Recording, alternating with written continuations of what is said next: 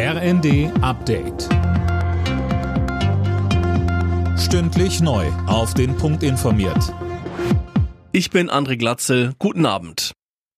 Als erstes der 30 NATO-Länder hat Deutschland jetzt den Weg für den Beitritt von Schweden und Finnland zur NATO freigemacht. Beide Länder hatten nach Russlands Einmarsch in die Ukraine ihren strikten Neutralitätskurs aufgegeben. Unionsfraktionsvize Johann Wadefuhl sagte, Mit dem NATO-Beitritt Finnlands und Schwedens ist Putins neoimperiale Politik, die letztendlich auf eine russische Dominanz über Ost- und Mittelosteuropa und weite Teile des Ostseeraums hinauslief, krachend gescheitert. Aber der Beitritt Finnlands und Schwedens weist über die Region und über den Sachverhalt hinaus. Denn er ist, was er ist, ein Beitritt und keine Erweiterung. Wie erwartet hat der wichtigste deutsche Gasimporteur Uniper staatliche Stabilisierungsmaßnahmen beantragt.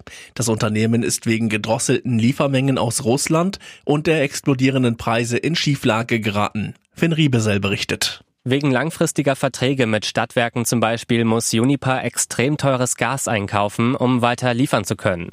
Dadurch machte das Unternehmen zuletzt zweistellige Millionenverluste pro Tag. Jetzt schlägt Uniper vor, die höheren Preise auch an Kunden zu verteilen und hofft außerdem darauf, dass sich der Bund beteiligt. Das alles geht jetzt. Für die entsprechenden neuen Gesetze zur Energiesicherheit hatte der Bundesrat erst am Nachmittag grünes Licht gegeben. Weltweit sorgt das tödliche Attentat auf den früheren japanischen Regierungschef Abe für Entsetzen. Kanzler Scholz schrieb, er sei fassungslos und traurig. EU-Kommissionschefin von der Leyen sprach von einem feigen Mord. Zum Fußball. Bei der Frauen-EM steht für die DFB 11 heute das erste Gruppenspiel an und damit der erste schwere Gegner. Am Abend geht's gegen Vize-Europameister Dänemark. Los geht's 21 Uhr. Alle Nachrichten auf rnd.de